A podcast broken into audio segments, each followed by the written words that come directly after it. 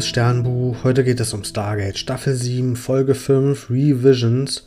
Und ja, die Stargate-Sonde, die landet auf einem Planeten, der komplett unbewohnbar ist. Die Atmosphäre ist nicht atembar, da kann nichts wachsen. Und die Stargate-Leute fragen sich dann natürlich, wieso da überhaupt auf so einem Planeten Stargate steht. Und ja, die Sonde, die trifft dann auch ziemlich schnell auf so eine Art Kuppel also das ist so ein riesiges Energiefeld und die Sonde kann da durchfahren und dahinter ist plötzlich alles grün und da sind Bäche und es sieht plötzlich bewohnbar aus dahinter. Also macht sich SG-1 auf eine Mission und ja, die können dann auch, nachdem sie ja mit Schutzanzügen diesen unbewohnbaren Teil des Planeten überwunden haben, treffen sie auch auf diese Kuppel und können da durchtreten und treffen dort auf eine Zivilisation. Die ist auch nett und freundlich und zugewandt und Auffällig an denen ist allerdings, dass die alle so ein, ja, die haben so ein Gerät am Kopf, so ein Implantat, das sieht aus wie das Augenimplantat von Seven of Nine und es stellt sich raus, dass das ein neurales Interface ist und ja, mit diesem Gerät haben sie dauerhaften Zugriff auf ihre komplette Datenbank und auf das gesamte Wissen ihrer Zivilisation. Und SG-1 ist erstmal ziemlich beeindruckt davon und vermutlich, weil die zu der Zeit, als es gedreht wurde, noch keine Smartphones kannten, weil ja, für uns ist das jetzt heutzutage kein großes Ding mehr. Hm, durch mobiles Internet und Smartphones das komplette Wissen der Welt theoretisch verfügbar zu haben. Aber für SG-1 war dieses Implantat auf jeden Fall noch ja, ein Riesenereignis und wir erfahren dann über diesen Planeten, dass ja, dass der durch Umweltverschmutzung unbewohnbar geworden ist und diese Kuppel, unterhalb dieser Kuppel gibt es einen funktionierenden Ressourcenkreislauf und Energiekreislauf und die leben halt so in der Balance, dass die nur so viel verbrauchen, wie sie auch reproduzieren können und deswegen sehen die sich jetzt erstmal nicht bedroht und das funktioniert auch schon seit 400 Jahren so.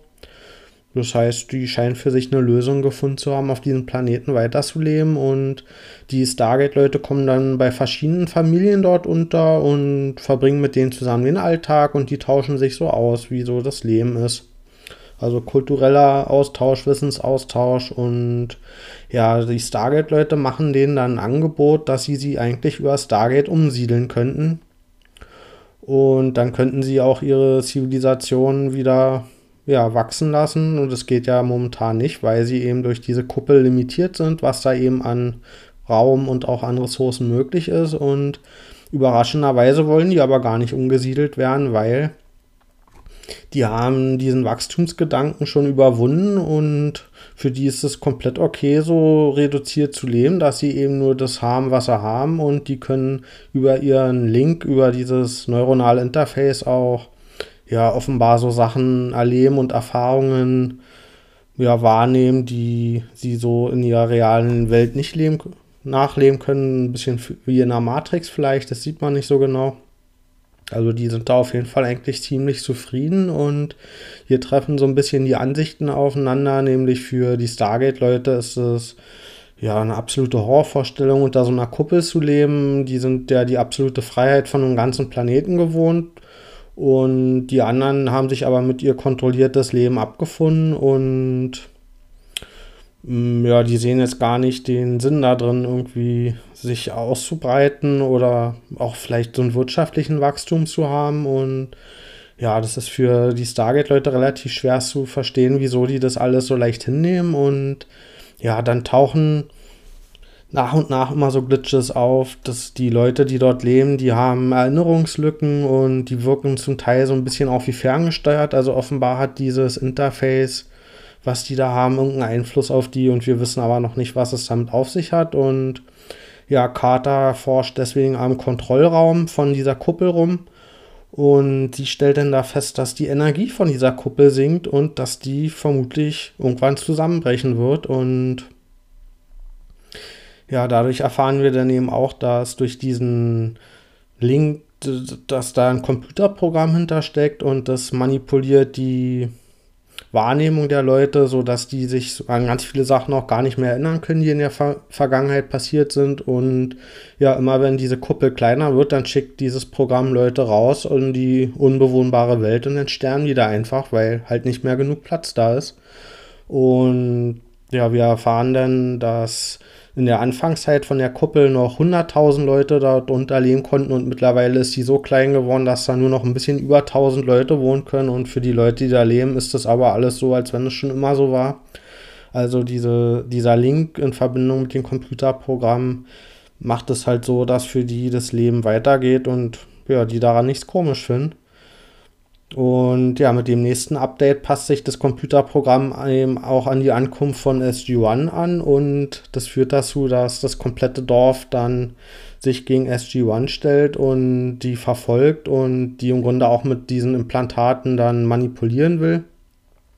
Und ja, es gibt auch zum Glück noch einen Kontrollraummensch, der ja dafür die Wartung zuständig ist und bei dem schafft es Carter ihm diesen Link abzunehmen und dadurch ja, erkennt der, was da wirklich passiert ist und der schafft es dann, den Computer in letzter Sekunde umzuprogrammieren, sodass SG-1 ja, dann nicht mehr von dem ganzen Dorf gejagt wird und dann sehen die auch alle ein, dass sie evakuiert werden müssen. Und zumindest die Leute, die da jetzt noch gelebt haben, die werden jetzt zumindest nicht mehr sterben und durch Stargate wahrscheinlich auf einen sicheren Planeten gebracht werden. Oder vielleicht können sie auch auf der Erde leben, die 1000 Leute, wer weiß das schon. Hm, ich gebe der Folge 7,5 von 10 Sternen. Ähm, ich fand, das war fast eine Remake-Folge von der vergangenen Folge. Da hatten wir ja auch mal so ein Dorf, wo die Leute sich alle nach und nach immer seltsamer verhalten haben. Und am Ende war die Auflösung, dass die ja von Gua'uld-Symbionten gesteuert wurden und manipuliert wurden. Und in dem Fall war es eben nicht so ein Gua'uld-Symbiont, sondern mh, mm, eben dieses Computerprogramm durch dieses neuronale Interface. Aber letztendlich hat er dann auch das ganze Dorf des Stargate-Team verfolgt und so war das hier auch. Und ja, ich fand es ein bisschen schräg an der Folge, wie die Ideologien aufeinander getroffen sind, nämlich dass ja hier diese große Freiheit, die wir auf der Erde hatten, haben gegen diese Einschränkung unter dieser Kuppel. Und das war da für mich in der Bewertung ein bisschen schräg, weil dass er dann auch so Leute gab, die Star, das Stargate-Team auf die Erde bringen wollte, eben mit dem Versprechen, dass da die große Freiheit ist. Aber im Grunde haben wir hier auf unserem Planeten hier die Freiheit, gerade den zu zerstören, sodass er nicht mehr für Menschen bewohnbar ist. Und ja, da frage ich mich, ob die nicht unter so einer Kuppel, wenn die nicht ihre Energieprobleme gehabt hätte, besser gekommen wären langfristig. Also ja, das fand ich hier dass wir hier diesen Umweltgedanken haben und aber den nicht zu Ende denken, dass das auch eine Gefahr ist für unsere Welt. Das wurde für mich nicht zu Ende durchdacht hier in der Erzählung. Aber immerhin wurde das adressiert, dass die Erde vielleicht auch was von denen lernen kann, von deren ja, Technologie und von dem Kreislauf, wie wir vielleicht auch unsere Umweltprobleme, dass wir in der Hinsicht irgendwas lernen könnten daraus. Also es wurde zumindest nicht ganz außen vor gelassen und mal kurz adressiert. Und ja, und ansonsten war in der Folge auch so eine unterschwellige Tragik mit drin, nämlich weil die Leute, die da leben, ja nach und nach immer mehr von ihren Leuten, von ihren Familien, von ihren lieben Leuten verloren haben, ohne dass sie sich daran erinnern konnten. Und das ist natürlich, wenn man sich das bewusst macht, eine total tragische Geschichte. Und das gab am Ende nur einen einzigen Menschen dort, nämlich diesen Kontrollraummenschen, der ja von Carter den Link abgenommen gekriegt hat. Und dem wurde halt erzählt, dass er eigentlich mal eine Familie hatte und eine Frau und ja, dass die sich geliebt haben und dass Carter bei denen untergekommen ist und dass sie eigentlich auch befreundet waren. Und das ist so der Einzige, der so eine Vorstellung davon hat, dass, was er da überhaupt verloren hat.